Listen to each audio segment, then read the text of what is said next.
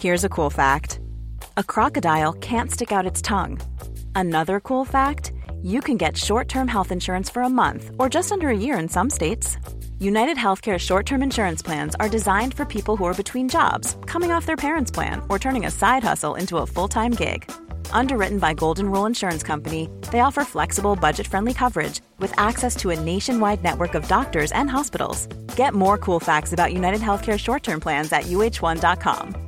This is Paige, the co-host of Giggly Squad, and I want to tell you about a company that I've been loving, Olive and June. Olive and June gives you everything that you need for a salon quality manicure in one box. And if you break it down, it really comes out to $2 a manicure, which is absolutely insane. It's also so easy to get salon worthy nails at home with Olive and June. The difference between how your nails used to look when you did them yourself and now with the Manny system is a complete game changer. The best thing about Olive and June too is it's a quick dry, dries in about one minute, lasts for five days, and full coverage in up to one to two coats. Visit oliveandjune.com slash perfect Mani 20 for 20% off your first system. That's oliveandjune.com slash perfect Mani 20 for 20% off your first system.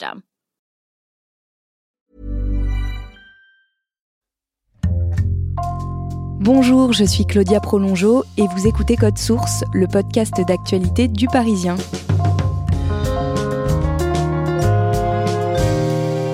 Gérard Houllier était un monument dans le football. Il se plaisait à rappeler que personne n'était parti d'aussi bas que lui pour arriver aussi haut. Et c'est vrai, Gérard Houllier n'a jamais été joueur professionnel et pourtant, il a entraîné des clubs parmi les plus grands en France et en Angleterre. Il a même été sélectionneur de l'équipe de France. Gérard Houllier s'est éteint le lundi 14 décembre. Il avait 73 ans. Et dans Code Source, nous avons voulu revenir sur son parcours exceptionnel avec le journaliste du Parisien, Christophe Bérard. Christophe Bérard, vous travaillez au service des sports du Parisien. Vous connaissiez personnellement Gérard Houllier. Comment vous avez réagi en apprenant sa mort? Évidemment avec beaucoup de tristesse, mais si je dois être franc, ça n'a pas été une grande surprise parce qu'on savait que Gérard Houllier était, était malade, c'était quelqu'un d'assez fragile du cœur depuis quelques années, il avait subi deux opérations, évidemment beaucoup de tristesse, mais euh, voilà, c'était quelqu'un qui était très usé du cœur. Gérard Houllier, il est né en 1947 à Terouanne, dans le Pas-de-Calais. Il a une douzaine d'années quand il se met au foot. Est-ce qu'il a du talent? C'est un joueur de bon niveau amateur. Et évidemment, il aurait, il aurait aimé monter plus haut, mais c'était beaucoup plus compliqué. Et même s'il a fait des études d'instituteur et ensuite euh, qui l'ont mené à une profession de professeur d'anglais, il avait toujours eu en lui cette envie, un jour, de vivre et d'enseigner avec le football. Et pourquoi il est devenu professeur d'anglais? À cette époque, le football ne nourrissait pas son homme. Il était simplement entraîneur-joueur dans une petite équipe locale. Et donc, donc, à côté de ça, il avait quand même des facultés intellectuelles euh, plutôt reconnues dans sa famille. Donc, il a fait euh, l'école Norma Sup de Arras. Il est sorti euh, instituteur. Il était très très bon en langue également. Il est allé, il a fait quelques séjours en Angleterre. Il est ensuite devenu professeur d'anglais, mais il fallait bien vivre. En parallèle, il continue le football en amateur. Il va avoir une, une, très honnête carrière de joueur qui va le mener en amateur dans le club du Touquet où il va finir entraîneur-joueur. Et puis ensuite, il va recevoir la proposition du club de Neu-les-Mines. Donc, il va demander à être mis en disponibilité de l'éducation nationale pour se consacrer à sa tâche avec ce club du Pas-de-Calais qui est en troisième division, avec un, un succès assez rapide à la clé, puisqu'il va mener l'équipe de troisième division en deuxième division et il va même frôler l'année suivante la montée en première division, ce qui est un exploit incroyable pour ce petit club euh, du Pas-de-Calais. Cette réussite locale va le faire remarquer très vite du grand club local, à savoir le Racing Club de Lens, qui va lui confier l'année suivante les clés de l'équipe. Comme c'est un enfant du Nord, c'est un honneur pour lui de diriger les 100 et or. Ah bah, faut savoir que le Racing Club de Lens à cette époque, c'est un petit club de l'élite. D'ailleurs, tous les pronostics en début de saison disent que ce club va jouer la descente jusqu'au bout. Au final, l'équipe va terminer quatrième, va se qualifier pour la Coupe de l'UEFA en inscrivant, je crois, 64 buts, ce qui est jamais vu depuis longtemps dans le club. Sa première saison avec le Racing Club de Lens est une réussite totale.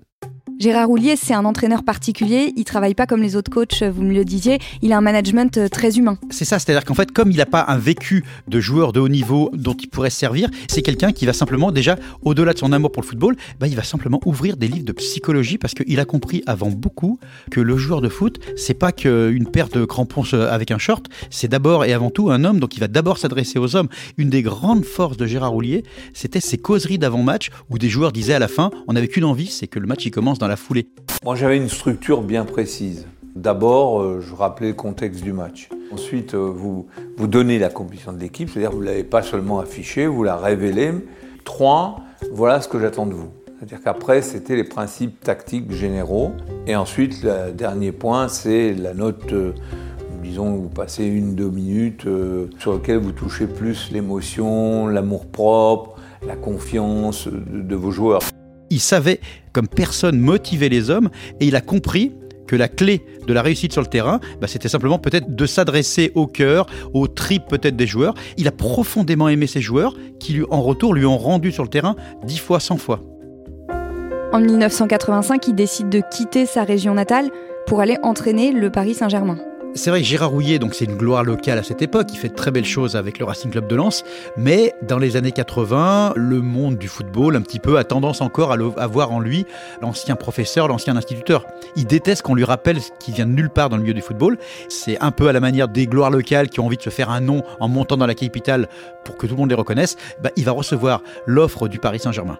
Là, là il, va, il va même exploser euh, dans ce club-là. Est-ce que vous pouvez me raconter? Sa réussite avec le Paris Saint-Germain va être exceptionnelle parce que dès le début, sa première saison, la saison 1985-1986, bah, Paris va tout simplement finir champion de France. Mesdames, Messieurs, bonsoir. Cette fois, c'est fait. Le PSG est champion de France de foot 85-86, une victoire que l'on attendait depuis 50 ans. Le premier titre de l'histoire du Paris Saint-Germain.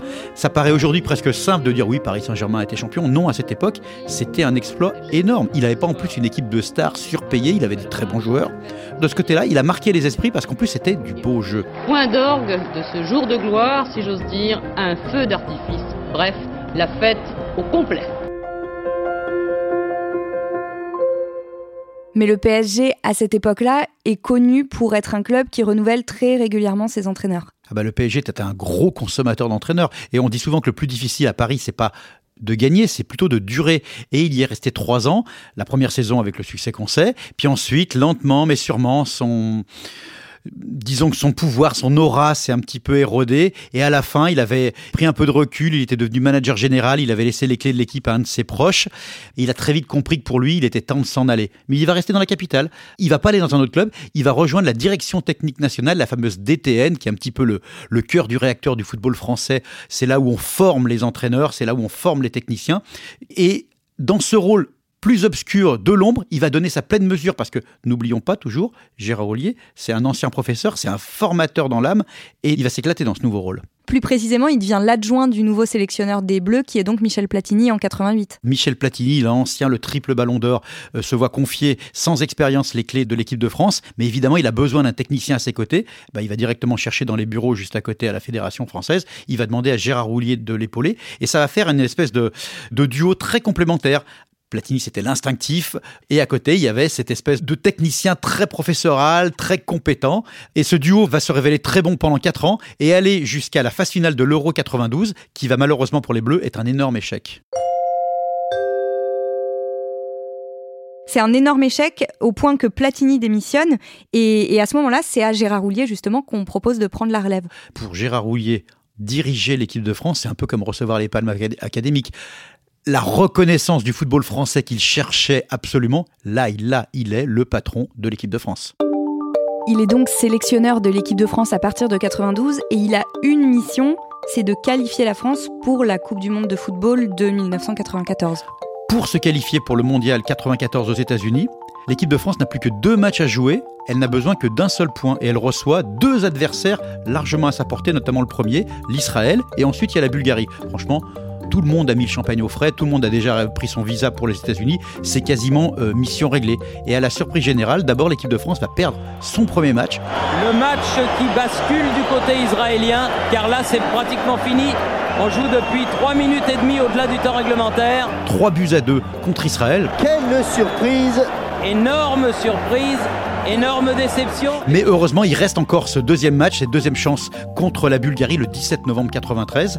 D'un coup, le gouffre va s'ouvrir sous les pieds du football français. Il y a un partout, on est dans les arrêts de jeu. On est dans les 10 secondes de, la fin du temps réglementaire. Il suffit de tenir le ballon et sur un contre. Attention Kostadinov Et but À 10 secondes C'est la fin Émile Kostadinov éteint le Parc des Princes et qualifie la Bulgarie et élimine à la surprise générale les Bleus. C'est une énorme claque dans la figure. On est éliminé. Et voilà, la Bulgarie est qualifié. Gérard Rouillet va extrêmement mal le vivre et il a compris que quelque part, ses jours à la tête des Bleus sont terminés. Sur un tel échec, il ne peut pas rester il va très mal euh, gérer cet échec, y compris euh, sur euh, sa communication. Bah, c'est-à-dire que Gérard Rouillet, c'est un habile communicant, mais ce jour-là, il le reconnaîtra longtemps après, il a fait emporté par le dépit, il s'est présenté devant les micros et il a fait quelque chose qui ne se fait jamais. Il a accusé un de ses joueurs, David Ginola, d'avoir, je cite, commis un crime contre l'équipe.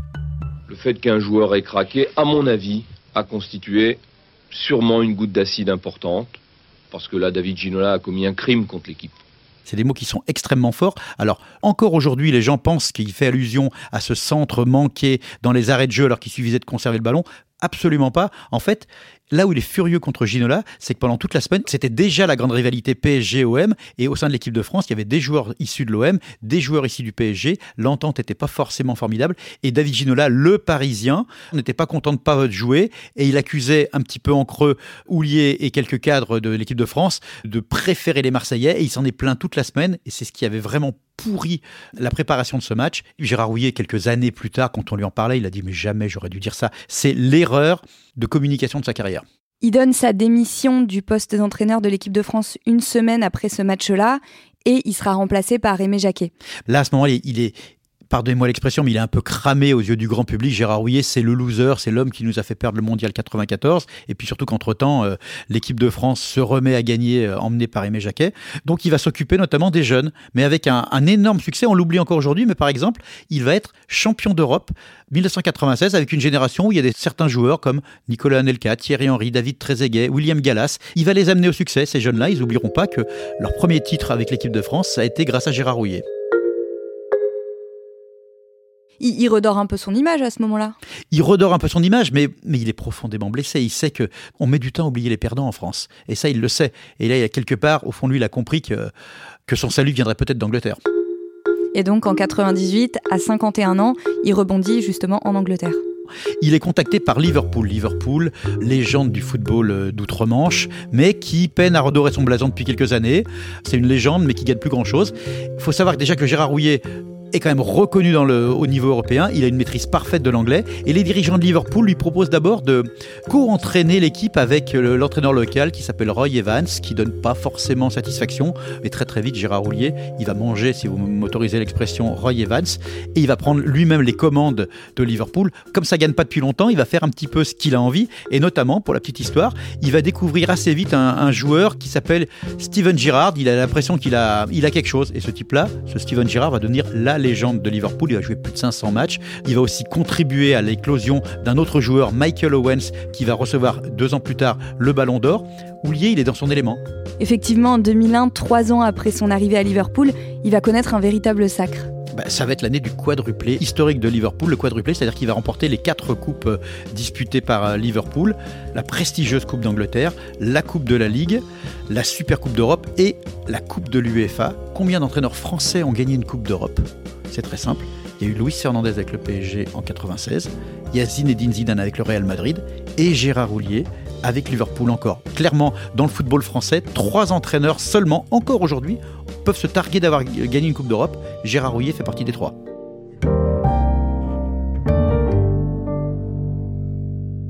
À ce moment-là, Gérard Roulier, il est au sommet, il n'y a rien qui semble pouvoir l'arrêter.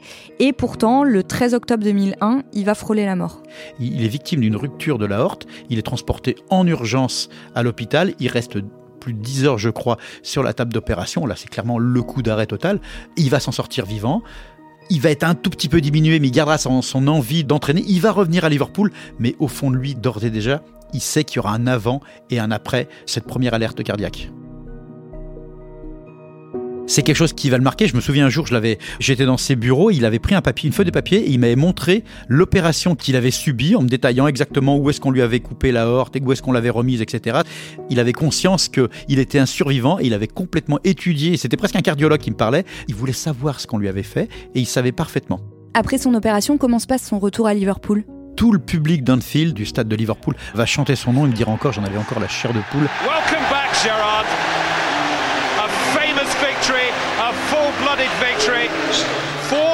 Times in the past is still within the grasp of Gerard Houllier and his magnificent team.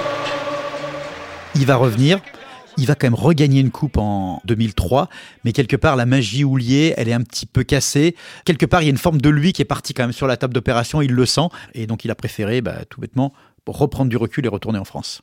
Celui qui va donner un nouveau souffle à sa carrière, c'est Jean-Michel Aulas, le directeur de l'Olympique lyonnais. En fait, c'est simple. Lyon cherche, euh, après le départ surprise de Paul Le Guen, un nouvel entraîneur, mais un entraîneur euh, capable de, pour suivre les mots de Jean-Michel Aulas, conduire la Formule 1. Et il va regarder, bah, il va se dire en termes de pilote expérimenté, j'en vois qu'un, c'est Gérard Roulier. Et Roulier va venir avec ses certificats médicaux attestant qu'il est capable encore de supporter la pression euh, énorme que subit un entraîneur de foot. Il va signer pour trois ans. Il va rester deux ans. J'ai suivi l'Olympique lyonnais ces années-là. C'est peut-être le plus beau football euh, de l'Olympique lyonnais qui a été euh, joué tous les années Houlier, parce qu'ils avaient une équipe extrêmement forte qui jouait très bien. Et Houlier, en plus, a transformé le, club en profondeur. Dans les vestiaires, il avait changé plein de petits détails. Gérard Houlier, c'était un homme de détails. Par exemple, l'alimentation, ça en faisait partie. Il y avait encore quelques relâchements professionnels chez certains joueurs, et lui, en fait, il voulait surveiller ça. Il a amené cette rigueur. Aujourd'hui, par exemple, elle est presque euh, naturelle dans les grands clubs français, mais avec Gérard Rouillet, c'est lui qui a amené ça aussi. C'est aussi le premier à parler de la difficulté du métier.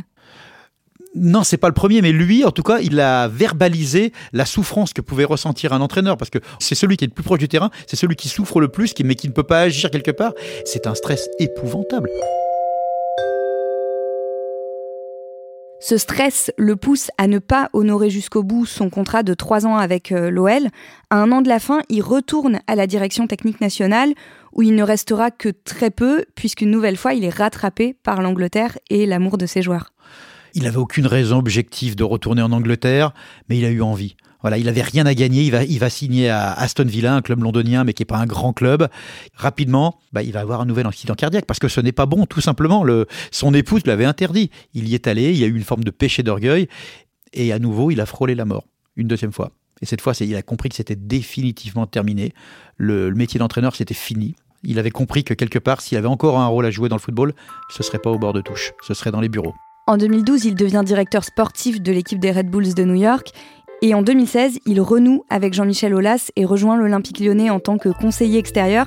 Il peut pas se passer du foot, en fait, même en dehors du terrain. Non, il aime le football passionnément. Il peut pas se passer du football, Gérard Rouillet. Ça reste toujours un bâtisseur, un homme, mais toujours dans l'ombre. Non, non, c'est quelqu'un qui est un énorme travailleur. Il bossait encore énormément. Je l'avais encore croisé euh, il y a quelques temps. Il bossait beaucoup, beaucoup, mais plus sur le terrain. Gérard Roulier s'est toujours inquiété de la trace qu'il allait laisser dans le football. Il est décédé le 14 décembre dernier. Christophe Bérard, finalement, ce n'est pas uniquement ce match France-Bulgarie qui restera Gérard Rouillet, il était très très attentif à son image et surtout il, était très attentif à la trace qu'il allait laisser dans le football français et il nous disait toujours je suis persuadé que le jour de ma mort on ne parlera que de France-Bulgarie, on repassera en boucle le but de Kostadinov et on ne se souviendra que de ça. Alors il n'avait pas forcément tort parce qu'évidemment on a parlé de ça au moment de son décès, mais on n'a pas parlé que de ça. On a souligné aussi à quel point Gérard Rouillet avait su gagner avant et surtout avait su gagner après parce que c'est rare de se remettre d'un tel échec dans le football français. Regardez un, un Raymond Domenech, il n'a jamais pu rien faire après ses immenses échecs avec l'équipe de France. Il disait souvent le talent c'est le rebond et Gérard Rouillet, rendons-lui cette grâce, il a su largement rebondir. Ça a été réellement un des très grands entraîneurs du football français.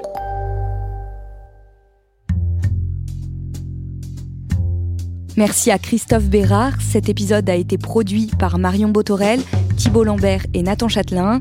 Il a été réalisé par Julien Moncouquiole. Code Source est le podcast d'actualité du Parisien et il est disponible chaque soir, du lundi au vendredi.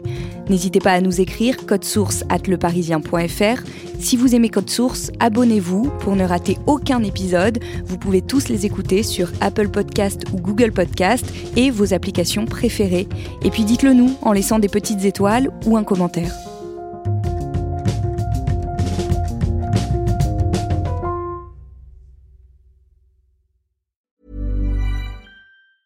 A lot can happen in three years, like a chatbot may your new best friend. But what won't change? Needing health insurance. United Healthcare Tri Term Medical Plans, underwritten by Golden Rule Insurance Company, offer flexible, budget friendly coverage that lasts nearly three years in some states. Learn more at uh1.com. Planning for your next trip? Elevate your travel style with Quince. Quince has all the jet setting essentials you'll want for your next getaway, like European linen, premium luggage options, buttery soft Italian leather bags, and so much more. And it's all priced at 50 to 80% less than similar brands. Plus, Quince only works with factories that use safe and ethical manufacturing practices. Pack your bags with high-quality essentials you'll be wearing for vacations to come with Quince. Go to quince.com slash trip for free shipping and 365-day returns.